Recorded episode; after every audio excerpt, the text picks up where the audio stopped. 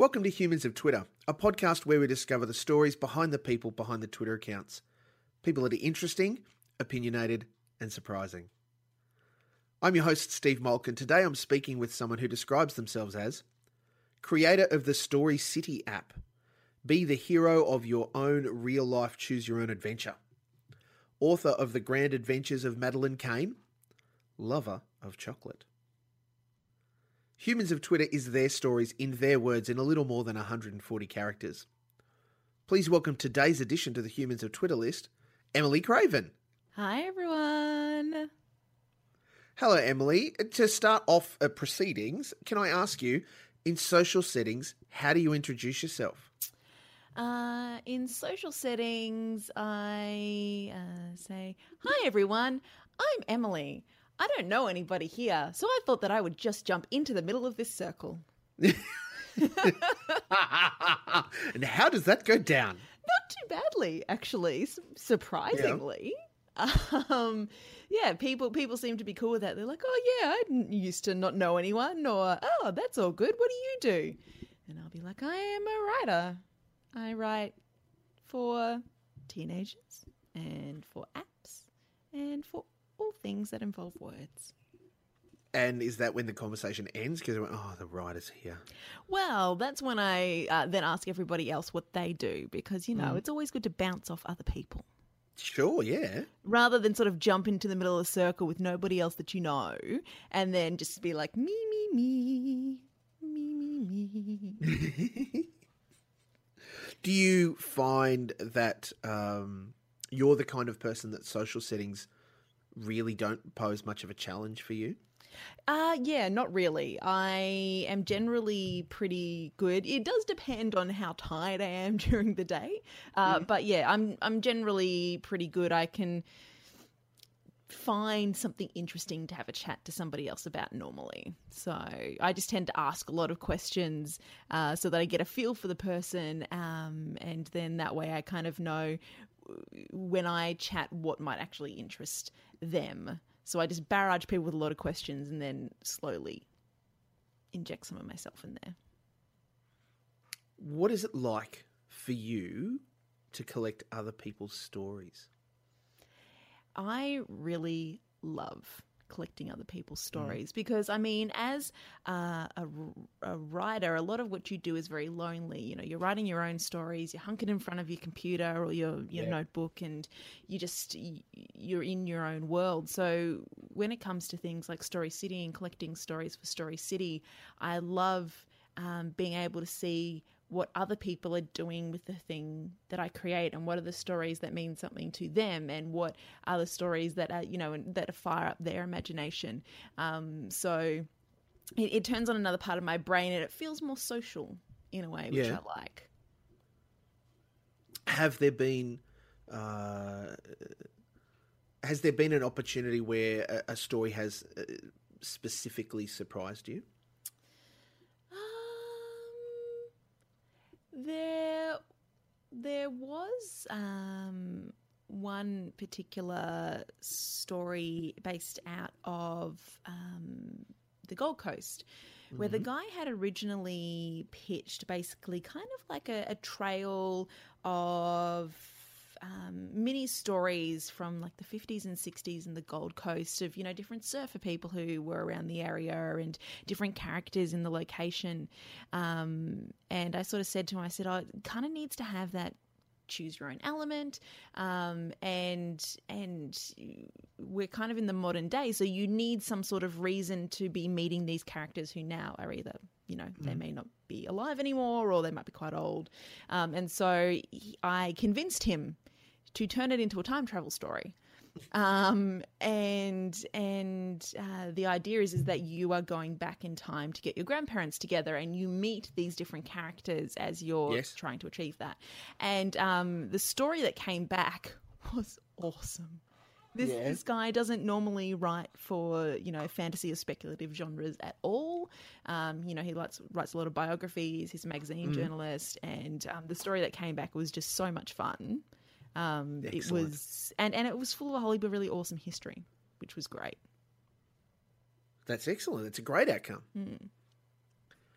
So, what sets Story City apart as a storytelling mechanism?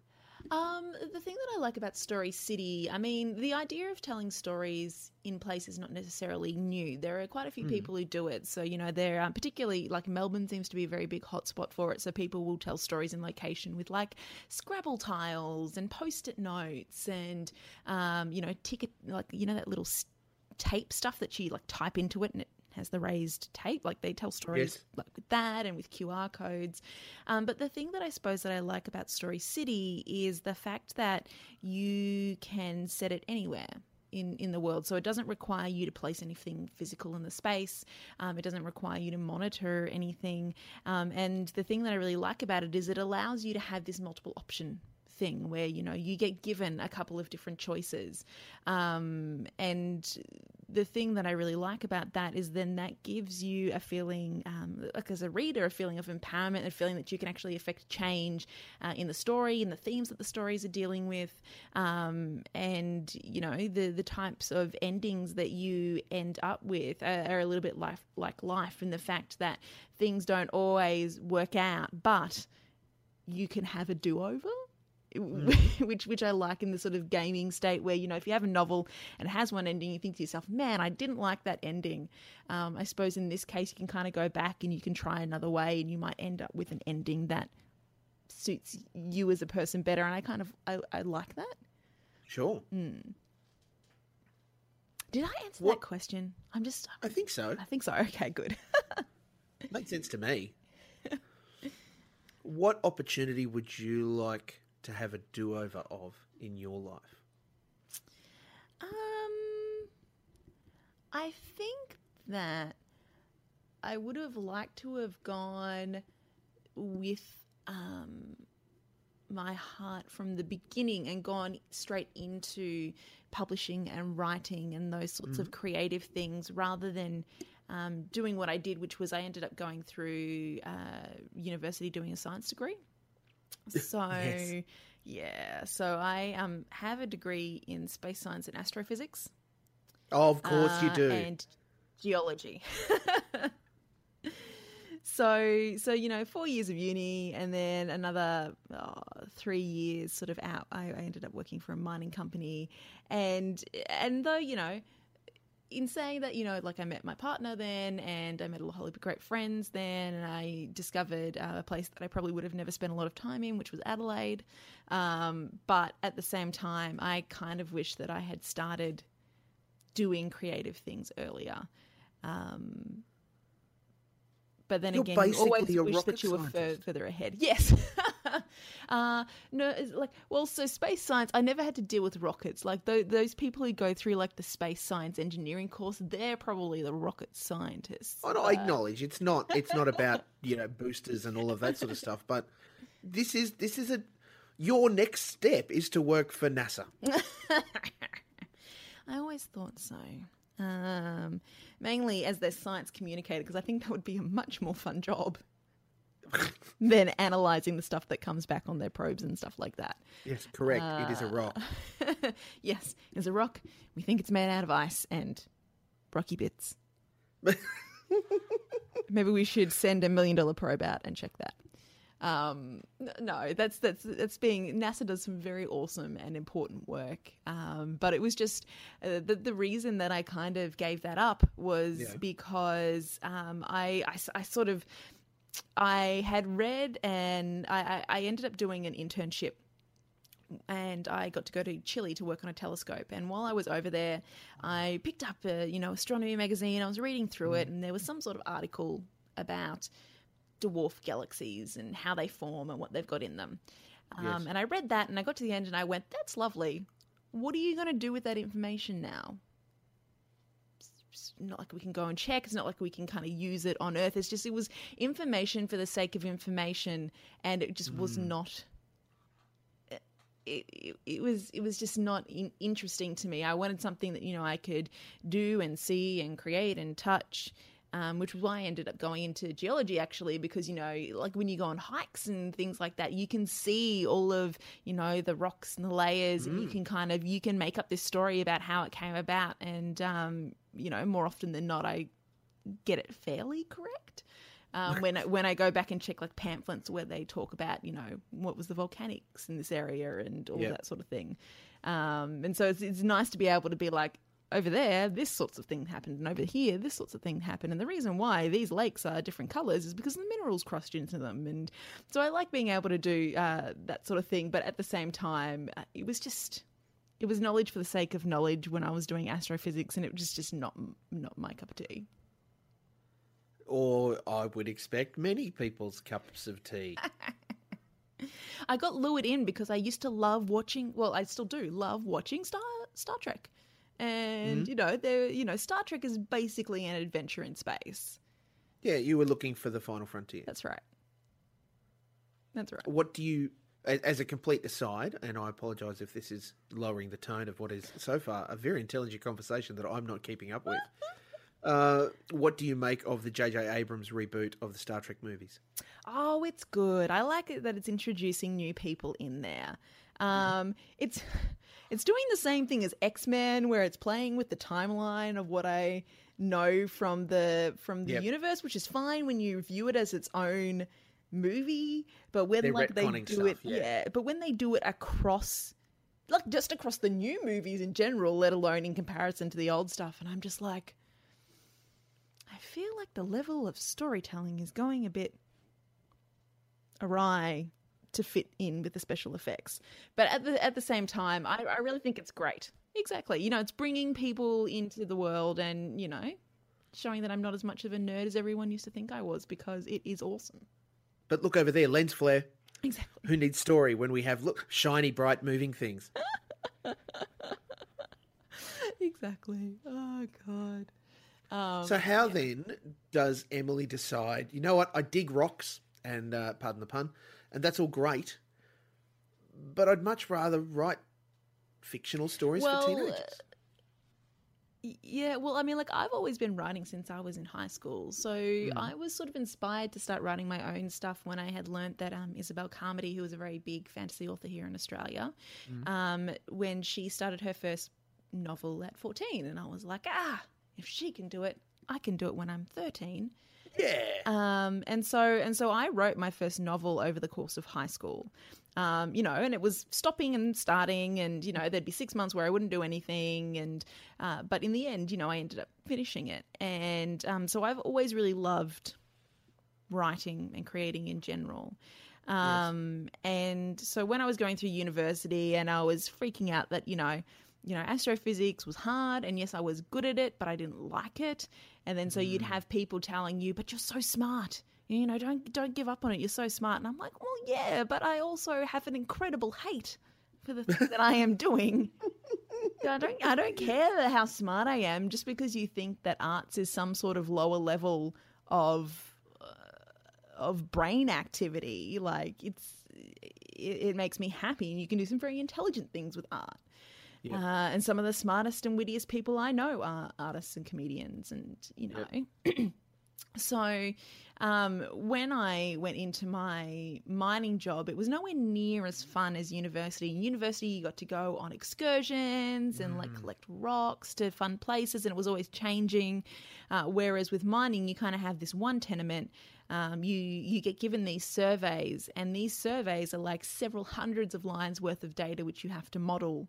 Uh, and then once you get to the end of the modeling, you've put all of the rest of the modeling out, and so you just go back and forth across these lines for months and months and months modeling. And it was one of the most boring things I have ever done. Yes. Um, Tedium. Yeah, and so I thought, well, if my plan A has turned out to be so crappy, I might as well go with the plan B that I wanted to do all along anyway. That people told me, you know, oh, you know, you can just do that as a hobby. I was like, no, bugger that. So I started, um, you know, I started my own blog. Yep. I started learning about ebooks. You know, that was back when ebooks were really becoming a thing. And so from there, I kind of slowly worked up um, a weird set of skills. So I kind of learned how to do webinars and podcasts and, um, you know, things like YouTube interviews and all of those sorts of techie things that seem to scare a lot of people in the arts community, but are really easy to do. Um, and so I kind of got a name for my myself doing um, that sort of thing. And then I um, was sick of the lack of opportunities for emerging artists in Adelaide. You know, there was Yes. kind of they, they had the youth arts centre, but the the only funding that came out of youth arts was like this one scholarship for a writer and it was always the person who got it was always someone who already had a publishing contract and Yeah. you know it was really super far along in their career that I wouldn't even really consider them emerging. Um and so that like that was the only opportunity for sort of young young people. I mean you can do only so many courses at the writer center which is fantastic in adelaide by the way. Um but before you're kind of like well you know i'm i feel like i'm all clued up and trained up and you know i, I just but i kind of need to get out there. And so um i had come across QR codes at the time when I was doing all of my research, and I was like, people are using these to send people to marketing videos on websites, but God, you could do so much more with this. You could tell awesome stories, and people would be standing in the location where the story was set. This is great. So that was when I sort of created the pilot project for what I did with Story City. Um, and I, I will Yes. confess uh, that it was uh, probably a big failure in terms of projects. Uh, because you know it was very bootlegged. We didn't have a lot of money. I basically zip tied posters to poles, um, and it was during Fringe season, and so we, we lost about six to eight posters a day. Oh. Uh, and so I think maybe eight to ten people finished it over a two week period. Uh, but people were super excited about it. And uh, when I moved to Brisbane, the Brisbane City Council said, hey, that project you did in Adelaide's super cool. Can we do that with you? And so I was able to sort of learn from the experience, and then everything has snowballed from there. But I mean, like, not only do I have the social, the Story City stuff, which is kind of like my social creative thing where I get to work with a whole heap of really awesome artists and collaborate and, um, you know, have barbecues with people and, and all of that sort of thing. And then I have my own writing, and I've sort of slowly been building up um, my own set of, you know, self published titles and, um, you know, both both written for young adults, but then also nonfiction titles. And so, um, you know, it's been like a four to five year journey, and I am inc- much, much poorer than when I used to work in a mining company. Um, however, Yes. I just am loving life a lot more. Well, that's good. Hmm. Like the the sense of achievement and the the valuing of your work. Uh, I, I can understand if if you if you feel the job you're doing is soulless, then that can just impact your overall human nature. Whereas if the thing you're doing you feel is exciting and adds to the grander what, and it doesn't have that doesn't mean that a mining job isn't adding to the thing. But if for you you find that it's that thing, then yeah, finding the thing that you love is is amazing. Yeah, exactly, exactly. It's you know, um, it's it's about finding the things that you're you're passionate for in life, and um, and you know, but also being business minded about it as well. Like people seem to think that if you're passionate about something, uh, whether it's you know like coding or doing arts or you know whatever that um that you shouldn't have some sort of like monetizing it is a bad thing but i think that if you can make money off the thing that you love then you know your positivity kind of affects everybody around you and makes Yes. a better place Yes, and then it just becomes a case of finding time to work with those people because everyone's passionate and inspired and doing everything and don't have time to hang out anymore. exactly they become your work family Yes. What is your superpower, Emily? Uh, my superpower is looking at stuff that has absolutely no relation to me and then trying and then and then being able to give people ideas to solve stuff. So so I like have a chat with people who are in completely different industries or even just like writers who are writing in different genres to what I do. Um, and so brainstorming is something that I really love to do. And so my superpower is kind of like throwing ideas at people until something sticks. Um, I am the sounding board of superpowers, if that makes sense. It can be really important to have that sounding board person in your circles of people because if you don't have that, then for some people, that's the best way that they think is to talk out an idea with someone. Some people internalize it and that's awesome. But if you don't have the sounding board person and you're an, an out talker, then you're you're living in a dire situation because you mm. just need to process this thing. Yeah, and and I I need sounding board people all the time. Like I mm. cannot write my novels without sounding board people. Um, without bouncing ideas off and being like, I don't know how this character does this thing. I need something interesting to go here, and I don't know what it is. I'm not quite sure how to wrap this thing up. And I need those people to bounce ideas off because if I'm just left to my own devices, it takes me months and months and months and months and months to do it. Whereas if I have those sounding boards, I'm able to produce things um, Yeah. much quicker. Um, and and so like I need those people, and so I suppose I try to be that person for other people, um, so that I can then pick their brains in return. Yes. So they have less brain after the fact. I will eat your creative brains. What is your favourite TV show at the moment? Mm. So I have been watching a TV show called Continuum. Yes. Um, which is on Netflix, as are all of the shows that I have been mainlining recently.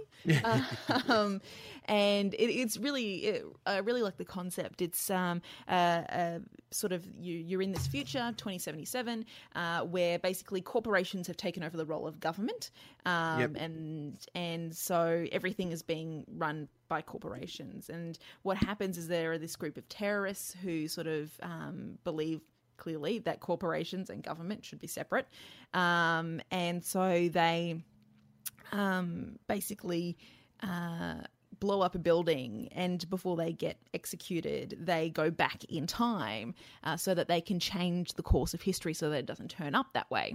So um, at that same time, one of the police officers who's with them also gets taken back in time, and so it's kind of her role to stop the terrorists from wreaking havoc back in the past uh, and changing the future. So that's the basic premise of the story. Um, Yes. And it's very, um, really awesome, fun sci fi um, show, in essence. I don't know. I don't know how deep you want me to dive into that. I don't want to go too far so that, you know, it's ruined for people. Well, no, that's, it, it's about the sizzle, the things that you like, and those sort of things. yeah, you want, particularly, you want to share it with people, right? So giving away the big hooks can be counterproductive. I know, right? I know. So, but uh, needless to say, guys, it's definitely well worth a watch. Um, you know, you've got your time travel, you've got your action, you've got your police procedural, you know, and they're all meshed in together in a fun little bundle. Yeah, it's it's a bit quantum leapish, except that they only leaped once. Yeah, yeah, exactly. What challenges you? Um, at the moment, what is challenging me, I suppose, is building a business. So I've never done a business degree. I haven't run a business before, and um, Story City has turned from something that is a project by project thing into something that I'm actually kind of planning to run um, as a platform. I would like to make it the platform for the world's stories where people around the world can put local history stories, can put choose your own adventures, can put, you know, location based documentaries, films. I, I want it to sort of become um, this thing that allows people to explore the world through something digital. Um, and to do that, you kind of you have to build it into something um, that resembles a business. Uh, and so for for me, it's very challenging to move into a space that I don't know um, a lot of about. Uh, but then anytime I sort of move into those sorts of areas, I kind of just throw myself in, have a shot, and and see what happens. I used to be one of those people who was really sort of a perfectionist. We have to have everything right and okay before you would ever show it to anyone, before you would ever release it. But I found that there is a wisdom in doing things to the best of your ability, sticking it out there, and then seeing what the response is, and then reiterating as you go um, because you can't reach perfection um, unless you have some sort of feedback on where it's standing at the moment. Because otherwise, then you only have your your um, limited ideas and knowledge to create that perfection, and that is um, just impossible. Yes, And the way that I normally deal with that is I normally kind of, rather than trying to reinvent the wheel and learn everything myself, I will punt with other people who have the knowledge that I don't. Um, and then Of and course. then kind of build up that way. We don't all need to know everything, even though it appears that you do know almost all of it, Emily. I don't. I don't. Like for example, like I do have a science degree, right? So technically, I probably could have learned how to code my own app. Did I want to? No. no. but that's that isn't so much a knowing how to do it thing. That's a uh, acknowledging there is just some things I don't need to have to learn or know. And you, and then, but then you can provide the work for other people, and you know everybody wins, and you kind of you build this network of people who work together on really cool projects. So it's much more fun to do things together than it is to try and do it all yourself. Oh, spoken like a true extrovert, Emily. Yes, yes, that is definitely me. Where is your favourite place to travel to? Are you asking for my apocalypse location, Steve? Uh, look, far be it from me for you to reveal the place that you will rush to when the zombies do indeed come knocking. Oh, that's fine because they're also some of my favorite places to travel to. So, um, so I have I have two apocalypse locations.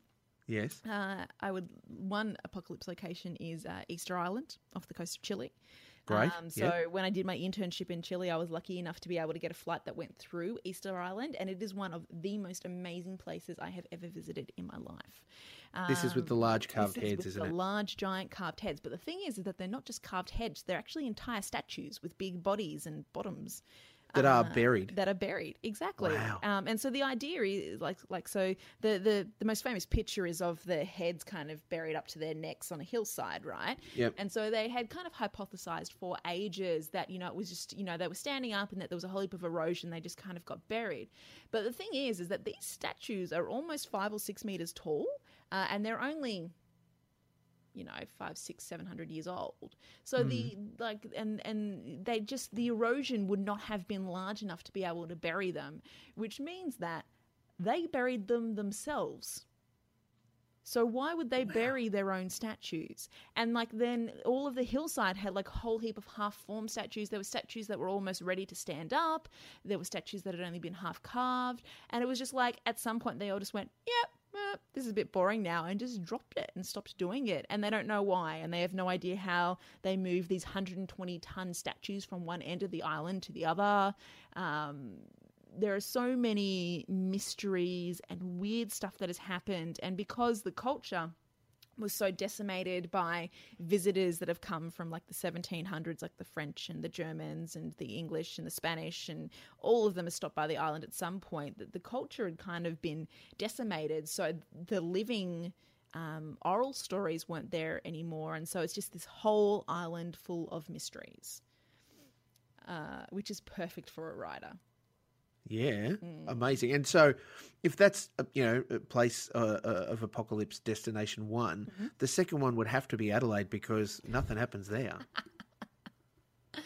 No, you forget that um, the Hilltop Hoods have proven that Adelaide is a place for zombies, particularly the Adelaide jail. So no, I definitely wouldn't go there. Zom- zombies I are stand corrected. already yes. already in Adelaide. Um, but uh, my my my second apocalypse location is actually um, in Canada. So up in the Canadian Rockies, I did a gap year up there. Um, Was there for for a couple of months during summer, and there is this um, beautiful valley um, in in the Rockies near Banff. You you kind Yes. of climb up about four hours and it's this place called the ink pots and so are these beautiful blue little lakes that bubble for some weird reason and it's you've climbed up for four hours but it's like this plateau with even higher mountains surrounding it and it's full of wildflowers and probably bears i'll be honest about that I would expect so. but um, is one of the most beautiful places that I've ever been, and so remote. There is you if you put a stockpile there, you could probably survive all sorts of zombie apocalypses. It's like the the Z for Zachariah Mm. lifeboat location. Exactly, exactly. Um, except for the, the bears. Um, but yes, Yes, definitely. And a big shout out to my year 11 English teacher who probably wouldn't have thought I would still remember the core of Z for Zachariah. It was one of the most interesting books they ever made us read.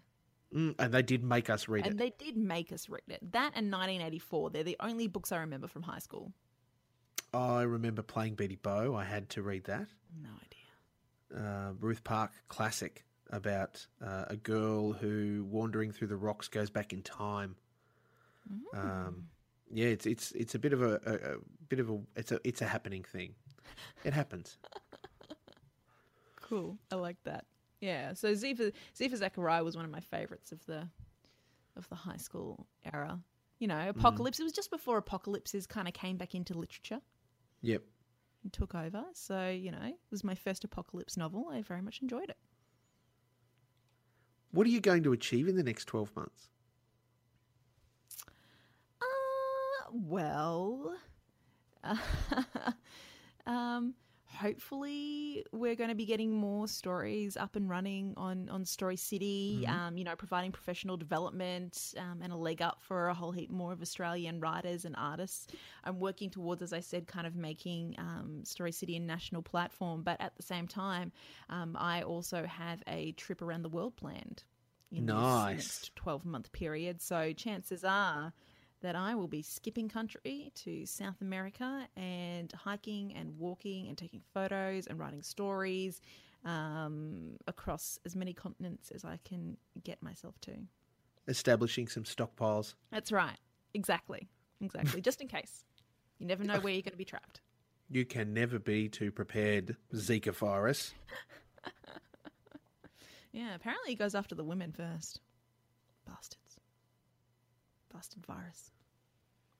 Uh, Look, it could be the the simian flu that uh, the new Planet of the Apes films talks about how humans got wiped out, or it could be uh, the thing that causes patient zero for the zombie apocalypse. Yeah, it could be. I just got to make sure I just cover myself like I'm, I am a walking like insect repellent. I can I can become a billboard for like tropical strength DEET. Just get a sponsorship. Yeah, that's right. You see someone walking around with like angry red skin because they've covered themselves with so much mosquito repellent. That's me. Walking lobster. Hey, Emily. Hey, Steve. Hey, thank you so much for the chance to speak with you today. Please know the things that you said are, are very special and you're highly valued. Thank you so much. Oh, thank you. It was so lovely to be asked. Well, overdue, uh, in, in part. Very clearly, you are a tweeting person. Can you tell me, are there other social accounts you would want people to know about? Uh, so the main ones that I kind of use is the um, at the Madeline Kane uh, Twitter, obviously, uh, and then we have the the Story City page, which is uh, on Facebook, which is facebook.com forward slash Story City Adventures. Uh, and then I also have an Instagram account that I post on a lot, uh, which is called Images for Joy, uh, because I like to post uh, happy things, and I like to like I like to write things that give people joy as well because there's a lot of cruel and horrible stuff that goes on in the world. And while it should be examined i think also that um, i would like to create things that don't dwell in that and instead celebrate the wonderful and awesome things that are in the world Reasonably so. what is it uh in i, I really love in the tomorrow uh tomorrowland movie um, and yes, I do like the Tomorrowland movie. I thought it was great. Um, Is that they said um, the wolf that lives is the wolf that you feed. So you know, if you have one that is um, all of the the bad thoughts in the world and and then you've got the one that's all of the joyful and happy things. If you just keep feeding the negative the sorts of results that you're going to see in life just will continue to be negative. Whereas you keep feeding the positive then that keeps feeding people's you know uh, hope and resolve so. This has been Humans of Twitter, and I can confirm that at the Madeline Kane is indeed human. no i am a robot That's the worst robot voice ever Look, I was I wasn't going to say, uh, but yes.